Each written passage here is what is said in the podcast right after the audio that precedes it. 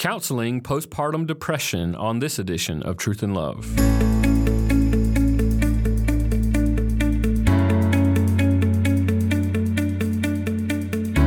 I'm Dale Johnson, and you're listening to Truth in Love, a podcast of the Association of Certified Biblical Counselors, where we seek to provide biblical solutions to the problems that people face. This week on the podcast, I have with me my friend Shelbi Cullen, who currently teaches as an assistant professor for the School of Biblical Studies department at the Masters University. She completed her biblical counseling training from the Institute of Biblical Counseling and Discipleship, the Masters University, and Southern Baptist Theological Seminary. She's also a member of the Association of Certified Biblical Counselors since 2005. She currently serves at Grace Community Church in Sun Valley, California, where she has the privilege of teaching uh, women in women's ministry and serving as part of the biblical counseling ministry team. Shelbi is also married to her best friend, Sean, and they just celebrated 37 years of marriage. They have four grown children, uh, three in law children and three darling grandchildren. So, Shelbi, I'm so grateful that you're here today to talk about this uh, very difficult but very necessary issue of postpartum depression. Thanks. Yeah, thank you for having me on. I'm really excited to be here. Now, let me preface this by saying uh, Shelbi was gracious enough to write one of our booklets, our Biblical Solutions booklet series on this very topic. And so, uh, only so much that we can cover in a short amount of time. So, I, I would say I'll recommend that to you as well. But as we get going into this, Shelbi, let's talk about what postpartum is. So many people have questions about it, you know, maybe in a generic way, what, what meets the threshold of postpartum, but what exactly is postpartum depression? Yeah, thank you. I mean, in short, postpartum depression are really just women who are suffering. They've just given birth and they're experiencing a form of despair but it goes beyond just the despairing. Um, that manifests typically into uh, them it just interfering with their daily responsibilities. The medical community, interestingly enough, doesn't even know exactly what causes it. But they do recognize, at least, that there's a body soul connection. Um, they just wouldn't call it that. They would say something like physical, emotional, right? But most find that they struggle with extreme anxiety, these women, which can manifest into things like full blown panic attacks. Some even experience uh, suicidal thinking. So it can get into more of what the medical community would call like a psychosis. And that kind of suffering is for sure just very physically challenging for these women as well as extremely terrifying because uh, the thought life just gets really extreme. And one of the reasons why i wanted to dive deep into this and really research it and study it and very thankful to dr wickert for his work on this is because my my own daughter went through this. And so it was just a, a personal thing that i wanted to uh, research on my own so that i could actually help her yeah. So as we talk through this, this is a you mentioned this is a common experience that, that uh, a lot of ladies uh, after having birth will deal with on some level. And I think you know some of the things that you've mentioned, people will question: Is this a, a hormonal issue? It, you know, the, the medical community, at least at this point, from from the things that I've looked at and read, and doctors that I've spoken to, we we acknowledge something is happening, but we're not really sure. But I want you to distinguish, because some people will describe this as broadly as being the baby blues or something like that, and uh, so I want you to distinguish what we're talking about here, maybe from this issue of the baby blues, and and then talk maybe a little bit about if this is a common struggle with women uh, in our churches. Oh, sure, yeah. I mean, the medical community does distinguish postpartum depression. I think they categorize it into three categories. And the first one they'll call postpartum baby blues, actually. It is quite different. It's, it's a little bit more common among women post childbirth. They'll experience a form of despair, but it doesn't actually last very long. Typically, what happens is maybe they'll have a despairing mood, if you will, for maybe uh, three to five days, maybe a couple of weeks at most. And I think what's happening there, at least the medical community, is acknowledging that more than likely a woman's hormones are just getting back to normal. And then you've just you know, couple that with uh, the fact that she's not getting a whole lot of sleep. There's a lot of sleep deprivation going on. We know that. We're both parents. Mm-hmm. We remember what that was like, and it can have an impact on you. But a woman who is experiencing the more severe postpartum depression, for her, it lasts much longer. And what we're seeing is on average, it is lasting from a few weeks to a few months. And as I mentioned before, the woman is experiencing extreme anxiety. She may not have even experienced that before she had this child at all.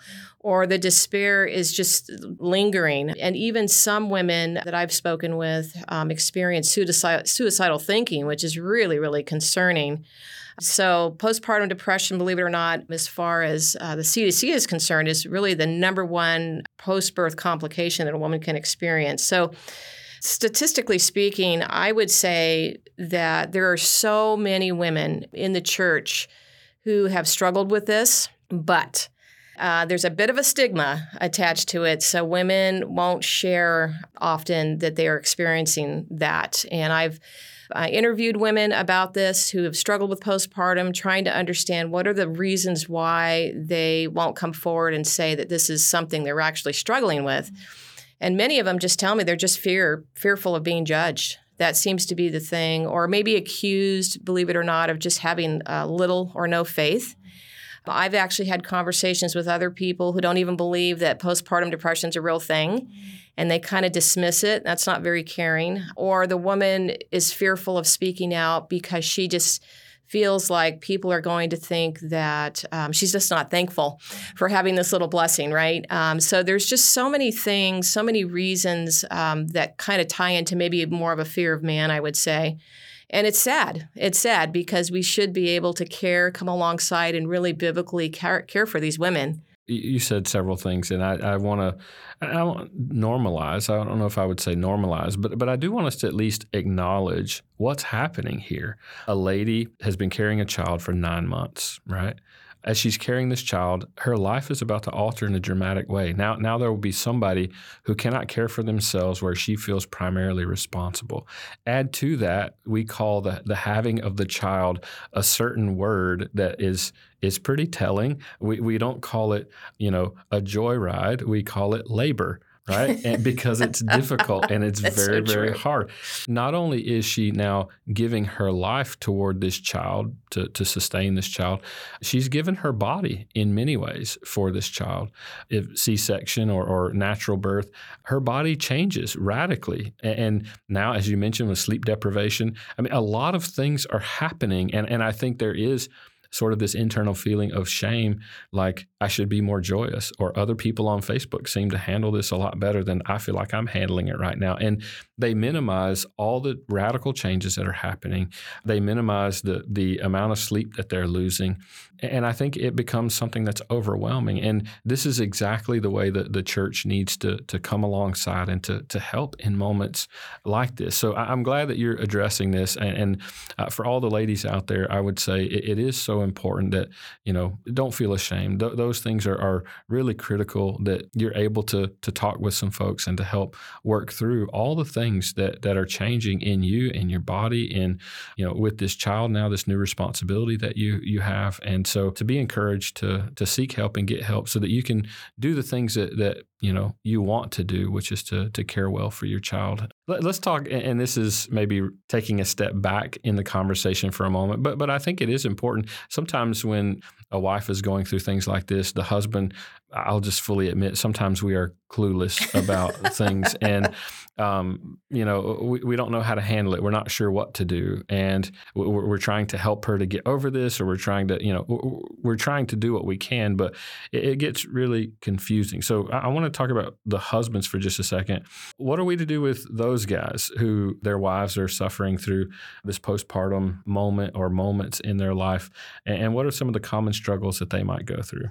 Yeah, I, I, I think it's it's a great question to ask because you know there are two people in this mm-hmm. family mm-hmm. typically, and we do want to know um, how the husbands are um, just handling all of this. It's really tough on them. Actually, I got to talk to a few husbands when I was putting my material together because I was really, really curious. I think the assumption is that they're doing well or handling it well, but they were quite honest and very transparent. One of the dads that I spoke with, whose whose wife experienced just severe PPD, said that it was one of the most strangest and terrifying things that they've ever experienced in their life. I mean, from his perspective, you know, he remembers his wife one way before the baby's born, and then all of a sudden there's this whole other thing going on, and it's just shocking.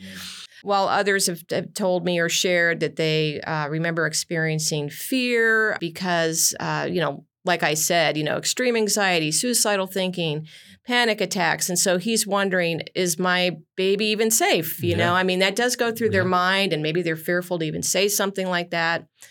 Um, some have just honestly spoken about feeling very angry or frustrated over the situation because it's a bit out of their control, perhaps, and they just don't know what to do. To do. Or if they reach out to other brothers or somebody at church, let's say, they don't know what to do either. So they feel a little bit isolated, maybe you know they they they're left to kind of feel like I've got to figure this out on my own, but they don't know what to do. Like you said, they feel clueless, but not because I want to feel clueless. It's just there's just no information for them. And and then of course there's always the the men who I've spoke to that felt a little bit of shame because of that. They didn't know how to handle it well. So you kind of feel like a little bit of a failure. I don't know how to shepherd my wife through this really traumatic time. I mean, it's just can be quite discouraging. And so that's why when a woman comes for counseling for something like this, I always encourage the husband to come at least the first time so they can be part of the the help, right? You know, even even if it means encouraging her to do her counseling homework, let's say, whatever it is, we're, we're partners in this. And so, yeah, that's some of the more common struggles that I've been made more aware of in the you know lately. So yeah, I think that's critical because he, I mean, he's going to be working with her through the week and and trying to help out where he can and and being able to minister to her well in a way that's appropriate is, is, great. So I love that you're focused on that. But how might we communicate hope? This is one thing. Sometimes when we talk about things like postpartum depression. And we, we have a tendency, I'll just be honest, in, in the biblical counseling world to want to make something either a medical issue or a theological slash spiritual issue. And, and I want to always say it's both it's both, where even if there's something that is distinctly medical causing something like this to happen, we still have a responsibility to, to now help her engage this in a way that's God honoring and appropriate with whatever's going on with her body. And so, how do we minister, communicate hope to someone who's suffering through postpartum depression? Yeah, um, I think the first thing to think through is maybe just having a conversation about the very thing that you just said the body soul connection. Um, when our bodies are not doing well physically, it's going to have an impact on the spiritual and vice versa. So that that conversation, believe it or not, has brought a lot of hope to women that I've spoken to. Um, when they first come, though, uh, what I might do is give some basic hope. I want them to just understand a few things. And I think 1 Corinthians 10 13 has always been very, very helpful. I'll open that with them, I'll read it to them, and I'll just go ahead and read it for us. Where Paul talks about no temptation, right, is overtaking you, but such as is common to man. But God is faithful, who will not allow you to be tempted beyond what you are able. But with that temptation, will provide the way of escape also, so that you will be able to endure it and and I opened that with her and what I'm trying to do is I'm trying to remind her of some really important truths for her soul such as God assuring us that she, especially, is not the first woman to face a trial like this. You know, postpartum depression is not unique to her. Um, it's it's actually more common than she she thinks. It's also not even unique. And she is definitely not alone. So we'll talk a lot about that. Even if I haven't experienced that myself, um, I am a woman and I have had children. You know, there's a lot of other experiences where I can definitely, and even a sister in Christ, um, assure her that she is not alone in this and it's not unique to her. But others have come through it well, testimonies of others. And that's important, even because, again, they will often feel isolated and alone. And I also think it's important to share that God is promising really to suit her trial because I do look at postpartum as just a trial that somebody's experiencing, a trial of suffering to what she can bear or maybe just even her capacity to handle. You know, sometimes they feel like I just can't handle this or just the assurance that God is going to bring her out of this trial and it may not be in her timing, but It will be in His time and in His way. And she's going to actually reap the benefits of what God will do through her as she kind of walks through the trial. You know, so I, I'm just really trying to encourage them and hoping that they'll understand that truth rightly and, and really just, I think, rightly believe God and his promises from his word. And that will give people hope now that's just basic, but as you kind of continue to meet with some someone, some really important truths that will also give hope in a person's time of need, especially here, is probably centering your your hope, your counsel of hope in scripture that has to do with God's character. Mm-hmm and one of the characters of God that's been super helpful is just uh, thinking through the fact that God is accessible and He is near to all who call upon Him. And you've got so many wonderful truths you could open up to and center her thoughts on, like maybe Psalm 145, verse 18, or perhaps Hebrews 4, 14 to 16, or another one that's just timeless is just remembering that our God is tireless. Now she might be exhausted and and losing it, but our God is not that way. He is tireless and he's the one that's going to sustain her and just keep her feet from stumbling or her heart from failing. And I'm thinking of maybe a Psalm 41 verse 2 or something that Isaiah talks about in chapter 40 28 to 29, but I'm I'm thinking through character of God because I know that usually when a person's pretty low that's deficient that's really key. And then I'm also emphasizing just gospel truths because that can bring so much hope to a person in their time of need. So, you know, I, I think through that pretty carefully based on what she's telling me. I, I, love the way that you're you're helping her gaze to go in the proper direction towards the Lord, toward His promises, toward His character. I think that's critical. One of the things that you mentioned that I think is is really critical is just permission to allow her to sleep. She's not God. God is tireless. The Bible describes him as singing over us at night. He, he, doesn't need to sleep. He's very different than us, but we need it. That's why he created the dark, and that's a good thing. So to even encourage her in that, that, that may lead us into talking about how do we cultivate care for her. I think that's critical for us to contemplate how we do that in a way that's helpful to her, that's beneficial to her, you know, in, in this pretty difficult, desperate time. So, you know, when you're coming alongside a person, you're not just taking them to the scriptures. I mean, that's going to be super important, but we're all part of um, just the body of Christ. And there's going to be some real practical ways that we can care for a person. But I think just just in terms of just step one, I mean, just the willingness to impart your life to her, that actually just is so beneficial and it speaks volumes. Just her knowing that you care at all mm-hmm. and that you're even willing to step in um, and help her. She that just takes a load off. I mean, even like what you were saying, even having a conversation that I'm coming over because I care about you so I can hold the baby while you're sleeping. Mm-hmm. It's okay. Mm-hmm. it's okay. It'll be fine. Um, acknowledging that she's a sufferer is important. Um, you know, postpartum depression can be very difficult.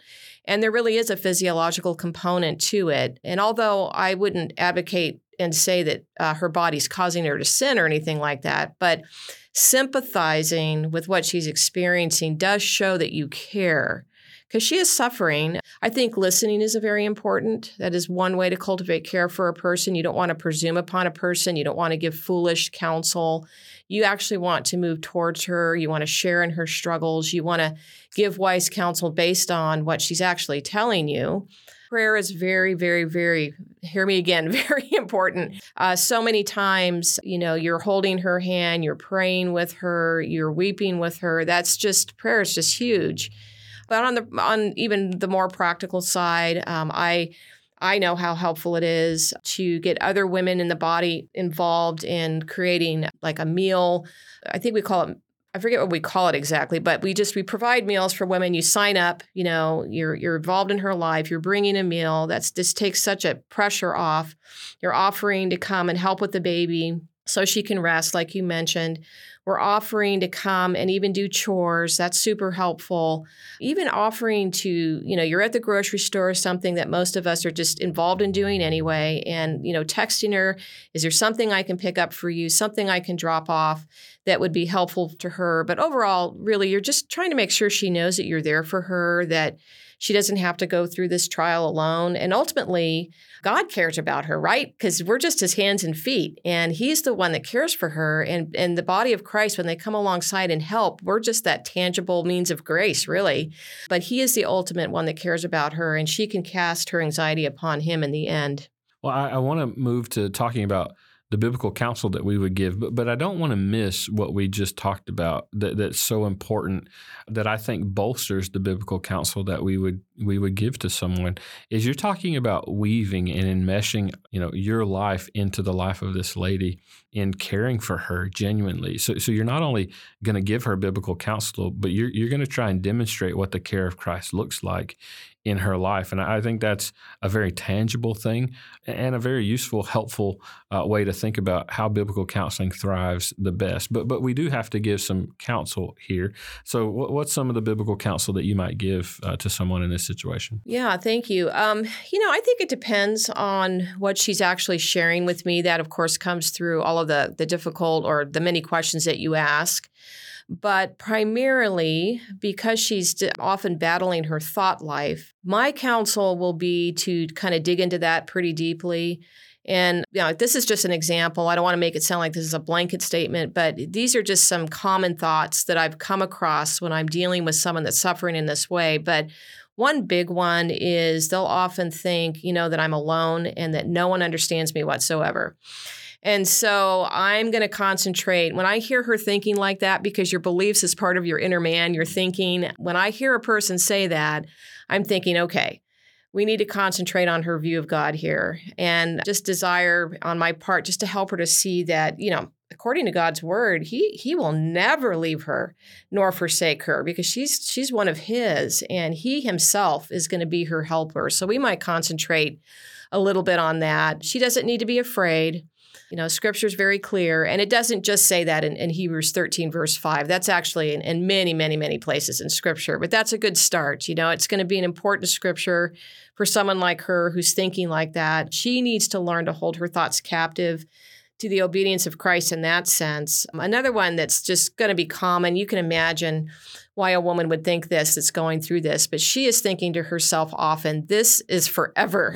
Mm. i just i can't do this anymore. I can't endure this anymore. You know when is this going to end? And you know i'm thinking okay based on that she needs a lot of encouragement. I've got to come alongside. I've got to encourage her with counsel that you know she is going through something really hard but really it's just going to be for a season and my God will give her the strength to persevere. So I might follow up with the First Peter 5, verse 10, which is just an amazing verse because Peter is writing to suffering believers anyway. And he says, um, and after you've suffered for a little while, the God of all grace, who called you to his eternal glory in Christ, will himself restore, strengthen, confirm, and ground you. I mean, how incredible is that? Mm. You know, and so the scripture, which is sufficient for everything we need for life and godliness, is just full of counsel that we can give to someone like her. We don't need to be afraid to counsel a woman like this. We have everything we need to help her. But I think the key is listening well asking good questions, trying to really dig in deep and understand how she's thinking. That's been really key. And that, I think, will guide you at, to where you need to counsel her in the scriptures. Well, in any any time that we struggle in this type of way, you know, and for ladies, this can be in, in postpartum, but but we encounter as human beings, we encounter points where our finiteness and our inability and our limits are exposed. And I think this is one of those places where it's demonstrated our human weakness is demonstrated in all the things we wish we could do, that, that maybe we can't accomplish all those things in the way that, that we wish. And there's no shame in that. I think it's important for us to embrace our weaknesses in moments like that so that we can see the glory and the power of Christ. So so let's bring out of that biblical counsel and talk about some of the heart themes that you see that are fairly consistent or that we need to be aware of as counselors when engaging postpartum. Yes, um, we always want to get to the heart of the matter, of course. We want to be aware of that. And there are some common themes that I've seen. And, you know, I don't want to sound like everybody's the same and we have this sort of one size fits all counsel, but there are some common heart themes that I've, I've run across that you'll run across when you ask right questions. And one of the heart themes I've come across is just this idea of wanting to be in control, you know. And this is where she is struggling with the attitude that she doesn't even need to, to anyone to help her. And I think that probably what's happened there, and you had mentioned social media a bit ago, but I think that prior to the birth of the baby, it's possible that she's influenced by something on social media with what it looks like to be a mom or the standards she's created in her mind of what a biblical mom is something like that, some kind of expectation. And ultimately, that's what she's worshiping. You know, just imagine that's where you're at, and then this happens to you. and and this thing that's happening to her is completely out of her control. completely. She didn't bring she didn't ask for it. She didn't bring it on herself. This is just something that's happening to her. And so that desire to be in control, um, that is that is really something they're fighting, as well as a heart theme of perfectionism, which I think is kind of tied into control, quite frankly. But again, you know, here is a mom that just kind of maybe had all of her ducks in a row. She just kind of had this vision, this idea about what motherhood's going to look like. And then suddenly this happens to her, and she's not able to live up to a standard of motherhood that she's created, you know, in her mind that oftentimes, to be quite honest, isn't even biblical, right? Perfectionism, you know, being similar to control, I think that's going to be something to, to look out for. But part of the counsel for, for either thing is really just going to be to put off this desire to be perfect or to be in control. And I've been trying to counsel my ladies to think more about being faithful you know, um, I know Jesus says that you're to be perfect as, as our heavenly Father is perfect, but I think he said that because he he uh, that drives us to Him. But the call for the Christian is is each day to be faithful with what God has given us. So that's that's the counsel that I usually get when I'm hearing themes like that. But overall, you know, just trying to help to nurture a dependence upon the Lord during their time of trial, so that in her sadness she will turn from herself, the self focus that she has, and she'll turn to our triune God for help. Uh, Shelbi, this is so great. Thank you for the conversation and uh, so many more things that we could dive into here, but a lot of things to flesh out. And uh, so, thank you for being here on the podcast.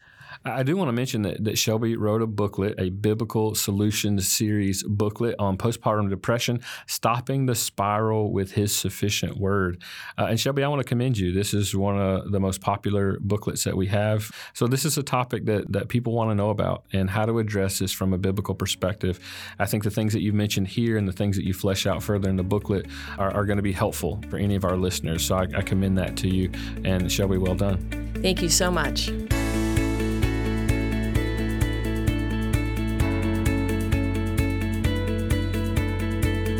You're listening to Truth in Love, a podcast of ACBC.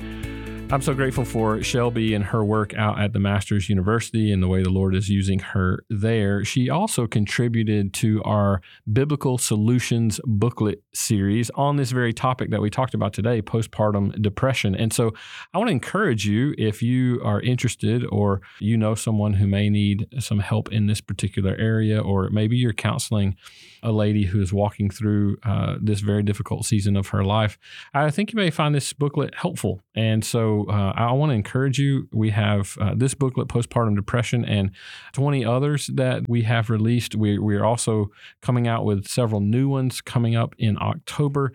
If you would like to see our selection of booklets, I want to encourage you to go to our website, biblicalcounseling.com backslash store. Uh, you will also see a link in the show notes as well. So for these booklets and many other resources, you can find at biblicalcounseling.com.